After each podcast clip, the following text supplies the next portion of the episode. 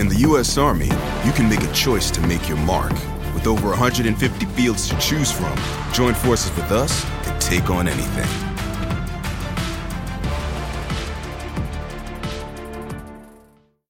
Zac, eccoci qua live, live. È sempre un'emozione andare in diretta. Eccolo qui il nostro bel gelatone.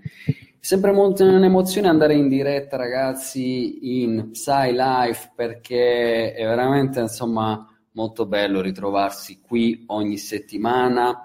Beh, è anche vero che ultimamente ci siamo visti un po' di meno perché, come sapete, siamo alle prese con la preparazione di Psy Life Digital Festival, quindi stiamo lavorando per voi, stiamo lavorando per voi ragazzi e per creare un bel festival della psicologia digitale che ci dia la possibilità di incontrarci tutti quanti e di vivere un'esperienza formativa e trasformativa. Intanto ditemi come va, se si vede, se si sente, se sto parlando da solo o se sono live, perché oggi non sto usando il consueto programma, sto trasmettendo direttamente all'interno della nostra pagina Facebook, del nostro gruppo, mitico gruppo PsyLife, nel quale stiamo parlando questa eh, questo mese di un tema fondamentale molto importante che è quello dell'autostima. E allora mentre preparavo la live di oggi mi chiedevo, visto che ne abbiamo parlato abbastanza ampiamente, come poter sviluppare meglio questo tema e come poterlo in qualche modo rendere ancora più utile per la nostra crescita personale. Intanto l'altro giorno Fabio De Santis, grandissimo, ha fatto un bel intervento qui su una roba molto molto importante e interessante e ha introdotto benissimo questo, questo tema. Sono veramente felice e contento di lavorare con persone così in gamba come Fabio De Santis, Federica Fierro, Monica Banella, Antonio Affatati, Cristina Montefiore, tutte persone che stanno contribuendo con la loro energia, propositività alla creazione di un grande progetto che è PsyLife e alla creazione di un grande eh, nuovo inizio che è quello del PsyLife Digital Festival. Allora, vediamo mentre vi iniziate a collegare, ecco qui, iniziate a collegare, spargete voce e invitate anche gli altri amici all'interno della nostra diretta perché stasera l'argomento è veramente interessante. Nel frattempo che lo fate voi, lo faccio anch'io, ok, di invitare gli altri amici, gli altri ragazzi del, eh, del gruppo. Nel frattempo ditemi come state, se si vede bene. Enrica, dammi un cenno, dimmi se si vede, se si sente, se tutto a posto, perché così, così possiamo procedere. Eh? Allora, allora, allora. Eccolo qua. Bene. Ok.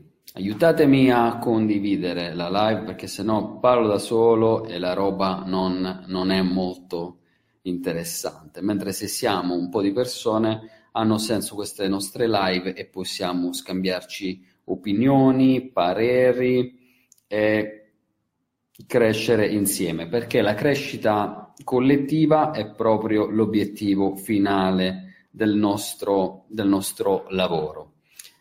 E sto leggendo un bel libro in, questo, in, questi ultimi giorni che si chiama Il monaco che vendette la sua Ferrari. Eh? L'avete letto? Ciao Federica, ciao Bea, come state ragazzi? Avete letto questo libricino? Si chiama Il monaco che vendette la sua Ferrari di Robin Sharma e parla della storia di questo ex avvocato, è una storia non so quanto inventata, ma sicuramente molto romanzata, in cui praticamente lui racconta che eh, ha avuto un infarto a un certo punto, era un avvocato molto, molto di spicco, di grido, ha avuto un infarto mentre era sostanzialmente al lavoro in, in udienza e da lì praticamente i medici gli hanno detto guarda Cocco, se non ti se non ti dai una calmata e una regolata, tu qui ci lasci le penne. E allora, come spesso succede, questo stop che la vita gli ha, gli ha portato, che poteva essere una disgrazia, invece è stato l'inizio di un nuovo, di un nuovo cammino, di una nuova, eh, di una nuova vita. Ecco, in effetti, cari amici, ah, Maria l'ha letto. Come l'hai trovato, Maria? L'hai finito tu di leggere? perché io lo sto leggendo in questi giorni, gliel'ho sgraffignato a Monica che l'aveva lasciato lì e l'aveva quasi finito, eh, poi glielo ridò. Eh. E quindi, perché noi dovete sapere, abbiamo un sacco di libri sui nostri comodini, delle pile di libri di cataste che si accumulano perché, insomma, eh, io ho da sempre un po' questo, tra virgolette, questa modalità con i libri, questo approccio, cioè che difficilmente ne eh, comincio uno e basta, ma ne comincio due o tre in contemporanea perché eh, mi fa piacere insomma variare e cambiare, quindi magari alterno un romanzo, alterno con un, eh, con un saggio, a seconda diciamo di come, di come mi gira, di come mi prende, eh, leggo delle cose diverse. Dall'inizio dell'anno insomma già una decina di libri, 15 ce li siamo divorati tanto poi diciamo di quelli che mi piacciono di più faccio come sapete le video recensioni e le mettiamo sul canale YouTube Psicologia e Vita. Allora Maria, come l'hai trovato questo libro? Ti è piaciuto a te? Eh? Perché a me sta piacendo abbastanza. E visto che il tema di oggi è proprio l'autostima, vi dicevo prima, il dottor Fabio De Santis l'altro giorno ha ampiamente, insomma, eh, parlato di questo tema e ci ha dato delle indicazioni preziosissime. Ho appena finito qualche giorno fa di leggere questo libricino piccolino eh, di Giorgio Nardone e Stefano Bartoli che si chiama Oltre se stessi, Scienza e arte della performance. Eh. E quali sono le connessioni, cari amici, tra l'autostima e la performance? Sono parecchie, sono molte. Questo è un libricino simpatico, carino, che diciamo, non aggiunge grandi cose rispetto a quello che già in qualche modo si sapeva. Però mi piace di Nardone lo stile, sempre molto zen, che arriva subito al dunque delle cose, ci sono due o tre concetti interessanti.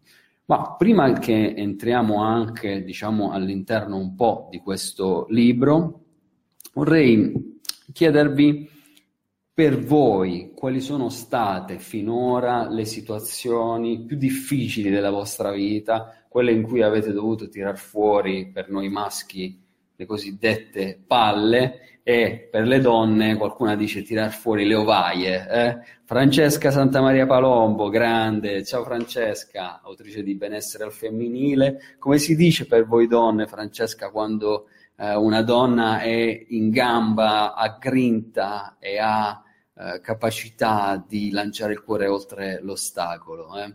Noi psicologi in realtà siamo anche dei trainer, dei coach, cioè aiutiamo le persone a tirar fuori le loro qualità.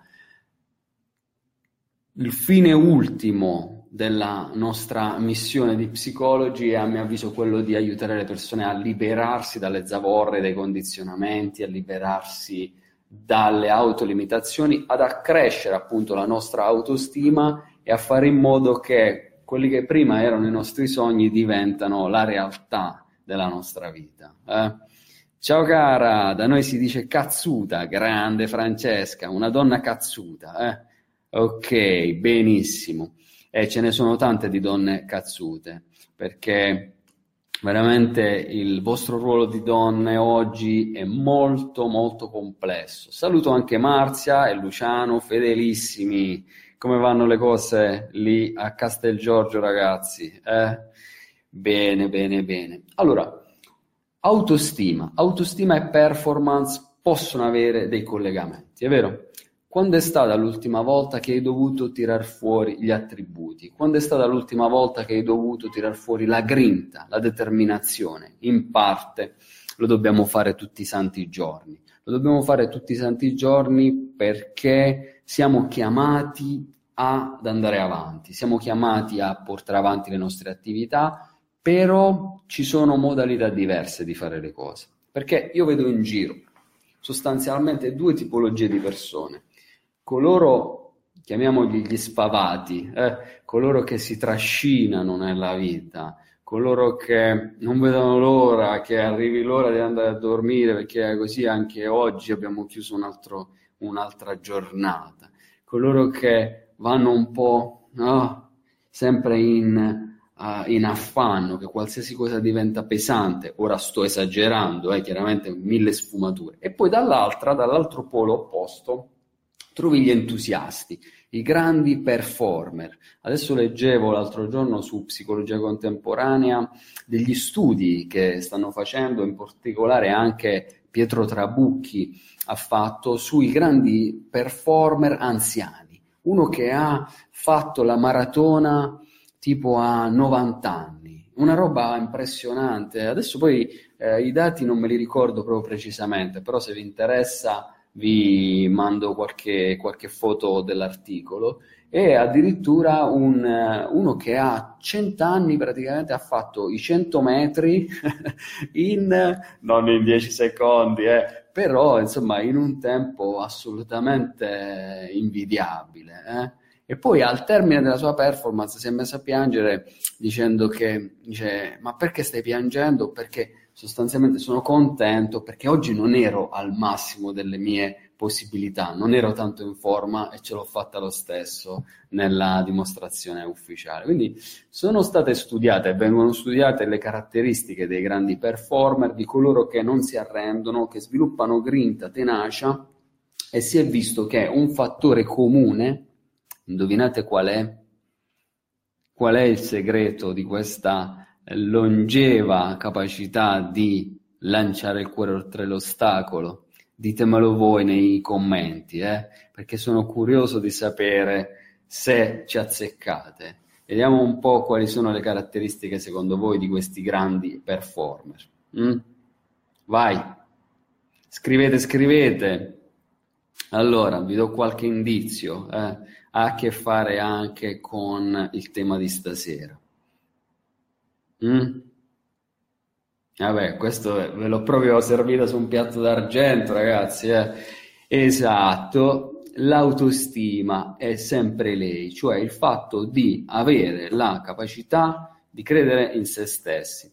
Autostima, la stima che io ho di me stesso, è anche un'altra roba che si chiama autoefficacia percepita, cioè quanto io mi sento capace, autoefficace di riuscire in un qualcosa.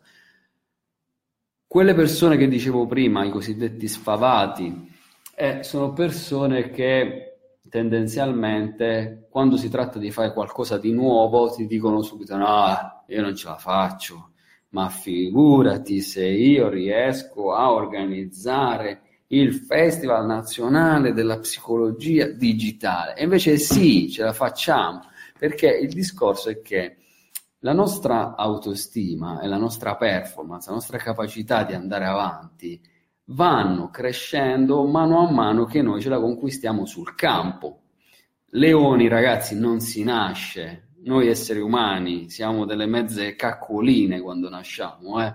ma leoni si diventa. Questo vuol dire che un altro fattore fondamentale di quei performer eccezionali di cui parlavamo prima è proprio l'allenamento, cioè la tigna, come si dice qui da queste parti, e cioè la capacità di battere il ferro anche quando, non solo quando è caldo, ma anche quando è tiepido, quando le cose non vanno particolarmente bene.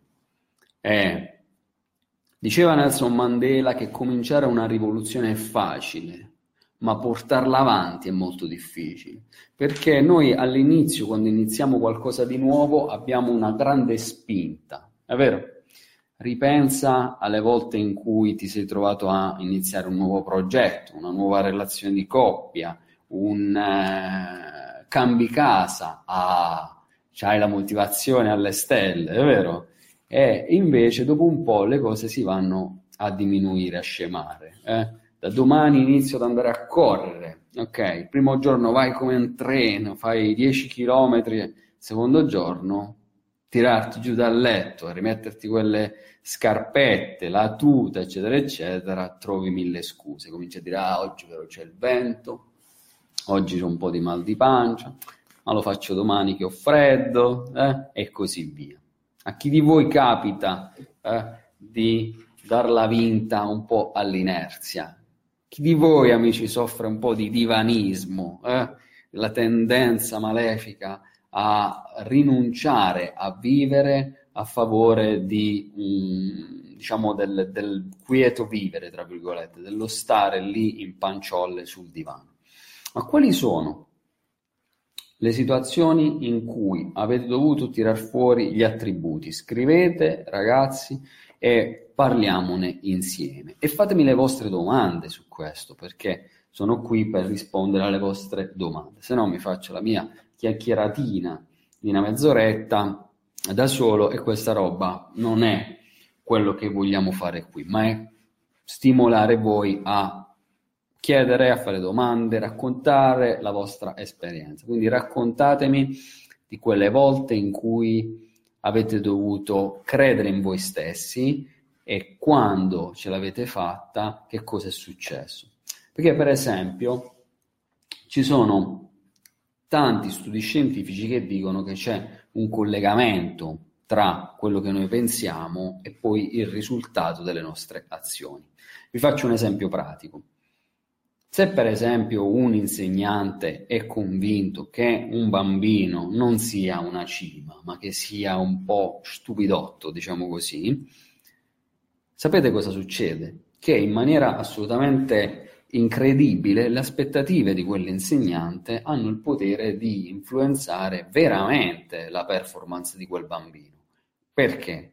Perché la comunicazione passa, soprattutto attraverso il linguaggio non verbale, il bambino in qualche modo aderisce a quelle che sono le aspettative dell'insegnante e si trova a sbagliare, si trova a iniziare a non credere in se stesso. Quindi pensate quanto è importante da questo punto di vista il nostro ruolo come genitori, come educatori, e cioè noi abbiamo il primo compito è quello di credere nei nostri figli eh? Un bravo genitore non è quello che compra mille gelati al mese al figlio, non è quello che lo piazza lì davanti la TV, la PlayStation, i videogame, il computer e se ne va. Un bravo genitore è colui che aiuta il figlio a credere in se stesso, perché l'autostima è un qualcosa che si struttura molto precocemente all'interno della nostra vita. Eh? Se i nostri genitori hanno creduto in noi stessi. Allora, alzi la mano chi ha avuto genitori che hanno creduto in voi. Eh? E alzino la mano coloro che hanno avuto genitori anche che non hanno creduto tanto nelle vostre capacità. Ditemi com'è la vostra esperienza al riguardo. I vostri genitori che hanno fatto? Sta autostima ve l'hanno segata o ve l'hanno pompata? Per esempio, se tu stai per iniziare una nuova attività, se stai per iniziare un nuovo progetto, se hai un'idea, se hai uno slancio vitale, i tuoi genitori che facevano e che fanno? Eh? Ti dicono, Roberto, ma chi te la fa fare? Eh? A volte mia madre diceva, eh, stanno tutti ad aspettare a te, perché io da bambino avevo già idee Uh, diciamo, innovative, imprenditoriali. Allora diciamo, mi piacerebbe fare questa cosa, ma si potrebbe... Eh, stanno tutti ad aspettare a te. Però in realtà, sebbene mi diceva questo da una parte, mia madre ha creduto in me, anzi mi ha sempre detto, tu farai grandi cose, perché sei in gamba, perché sei bravo, quindi in questo è stata veramente un'ottima madre. E anche mio padre ha creduto sempre in quello che stavo facendo sempre diciamo andandoci un po' cauto coi piedi di piombo, però per fortuna diciamo non hanno segato la mia autostima più di tanto. Però è anche vero, come spesso dico, ditemi che ne pensate ragazzi di questo e qual è la vostra esperienza. Eh? Se no chiudo tutto qua, me ne vado a fare una passeggiata se non interagite. Eh? È una minaccia. Dicevo che da un certo punto in poi, io spesso dico che all'inizio della vita sono i genitori che educano i figli. Da un certo punto in poi invece sono i figli che devono educare i genitori. E come? Dandogli delle belle delusioni. Cioè andando un po' contro anche le aspettative. E questo è un po' il ruolo dell'adolescente, cioè di andare oltre le aspettative del genitore e di trasgredire un po' qualche regola, perché questo fa parte della sua creazione dell'identità. Lo so che per i genitori non è facile da gestire il figlio adolescente, però se avete figli che non si ribellano alle regole che voi giustamente gli date e che gli dovete dare, preoccupatevi, perché significa che non sta facendo quel ring e quella battaglia per cominciare a costruire la sua salda autostima. Eh, perché ragazzi, la vita non è una roba sempre facile, semplice e lineare. Qui tocca smazzare, tocca lavorare, tocca darsi da fare e tocca anche prendere delle belle trambate. Perché solo chi cade ha la possibilità, rialzandosi, di acquisire l'esperienza per andare avanti. Cioè, molto spesso i nostri i genitori in generale sono preoccupati dal fatto che i figli si facciano male in senso ampio, che facciano esperienze negative, dolorose. Ma se sei un bravo genitore dovresti essere, tra virgolette, contento che tuo figlio si sbuccia un po' le ginocchia, sia fisicamente che metaforicamente, perché se no altrimenti i suoi anticorpi non se li farà mai io sono tanto felice, sono tanto grato a tutte le esperienze negative che ho vissuto anche in infanzia, perché mi hanno dato la possibilità di diventare più forte. E ogni giorno ho i miei piccoli fallimenti, ma di fronte ai fallimenti la nostra forza deve essere quella di dire ok, cosa sto imparando? Il Dalai Lama dice a volte quando perdi, non perdere la lezione, e cioè cerca di capire dall'esperienza cosa ti porti a casa. Pensate voi se Michael Jordan, uno dei più grandi cestisti, grande basket, non avesse mai sbagliato. Invece Michael Jordan c'è una frase famosa che dice che per fortuna ho sbagliato, ho sbagliato milioni di volte e sbagliando sono riuscito piano piano a diventare un campione, a raggiungere i miei obiettivi. Gli inglesi dicono anche fail fast, sbaglia in fretta. A mio avviso, la cosa peggiore che ci può capitare è sbagliare poco. Eh? Chi di voi ha paura di sbagliare? Eh? Abbiamo tutti paura di sbagliare, ma se non ci diamo la possibilità di sbagliare, neanche possiamo migliorare. C'è una bella frase di Lao Tzu, che prendo dal libretto questo qui di Giorgio Nardone, che dice impara a scrivere le tue ferite sulla sabbia e a incidere le tue gioie nella pietra. È una bella frase, perché in effetti spesso è proprio il contrario. Lavorando in psicoterapia con le MDR mi rendo conto che noi scriviamo spesso le nostre delusioni, le nostre incazzature, i nostri traumi sulla pietra, e invece scriviamo sulla sabbia i nostri successi, ce li dimentichiamo. Capita anche a voi? Questo è un po' un meccanismo biologico, fisiologico, ma non ci dobbiamo fare infinocchiare. Dobbiamo ricordarci sempre che a fine giornata, quando ti metti a letto, devi fare mente locale sulle cose che sono andate bene e non sulle cose che sono andate male quando pensi a te stesso, è più utile che tu pensi a tutte le volte che ce l'hai fatta e non a tutte le volte che non ce l'hai fatta. Tra l'autostima e la performance c'è il pensiero, ciò che tu pensi, le aspettative, ciò che ti passa qui nella testa, il tuo modo di vedere la realtà.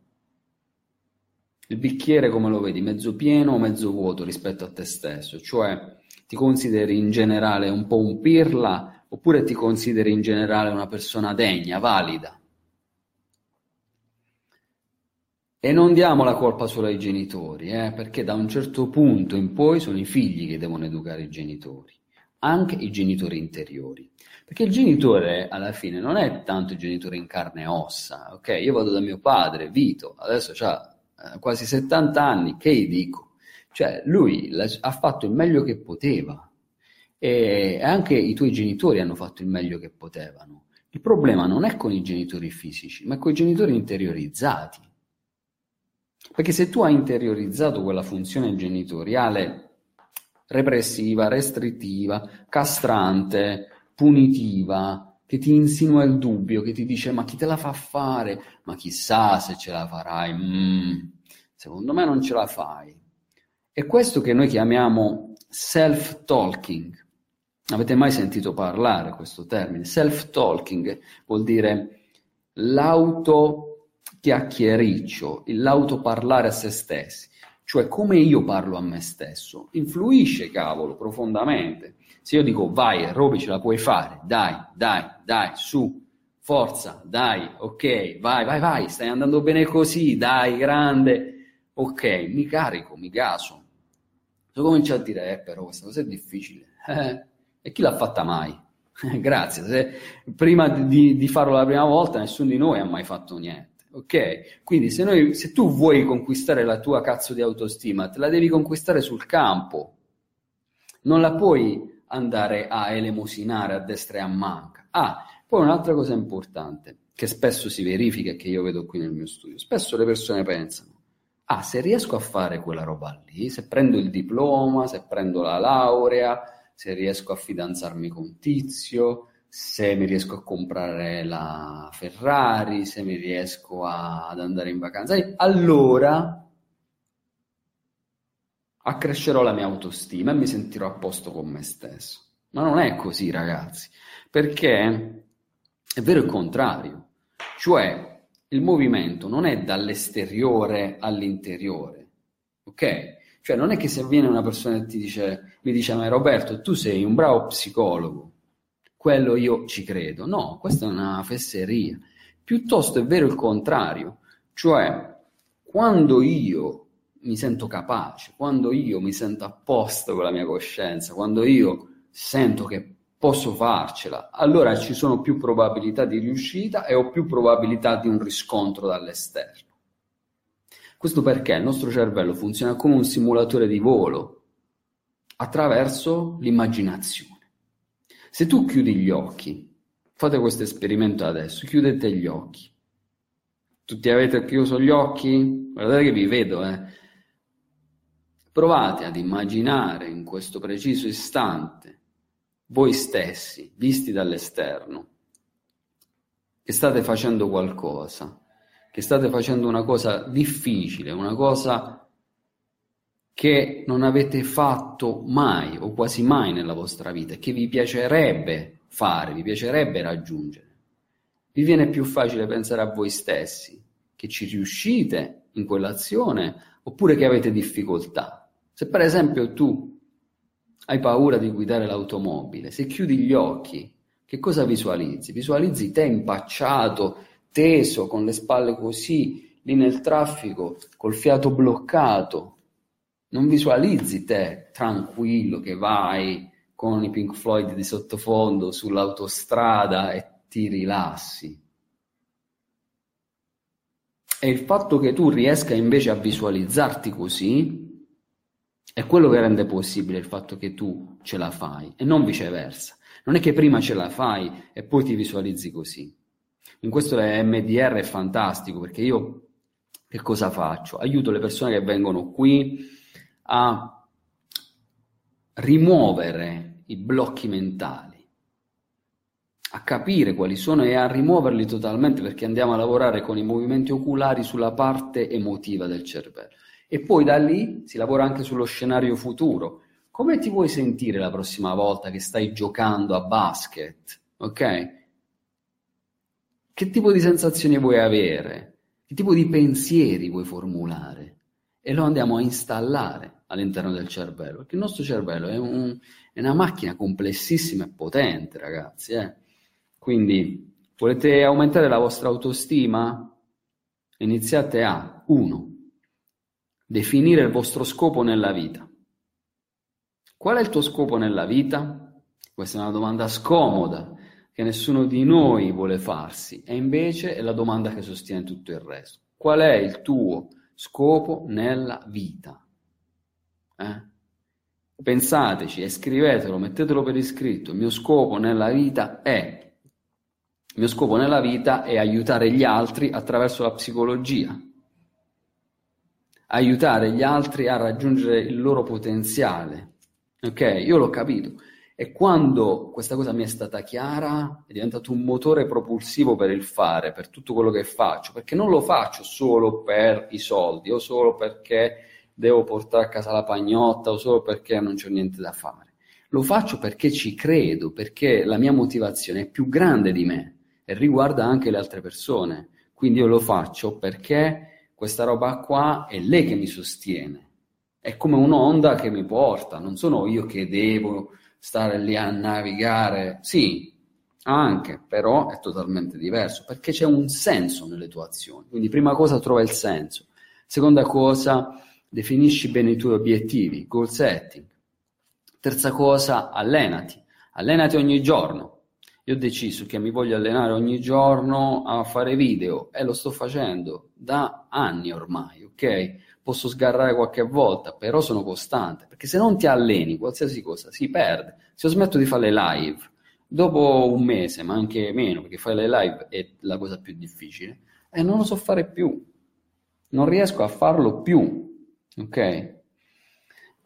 L'altro giorno ho letto una frase di Elon Musk che è uno dei più grandi imprenditori attualmente viventi, e che diceva mi sono fatto il culo per 18 ore al giorno, per 10 anni, per creare quello che ho creato e la gente ha ancora il coraggio di dire che sono stato fortunato.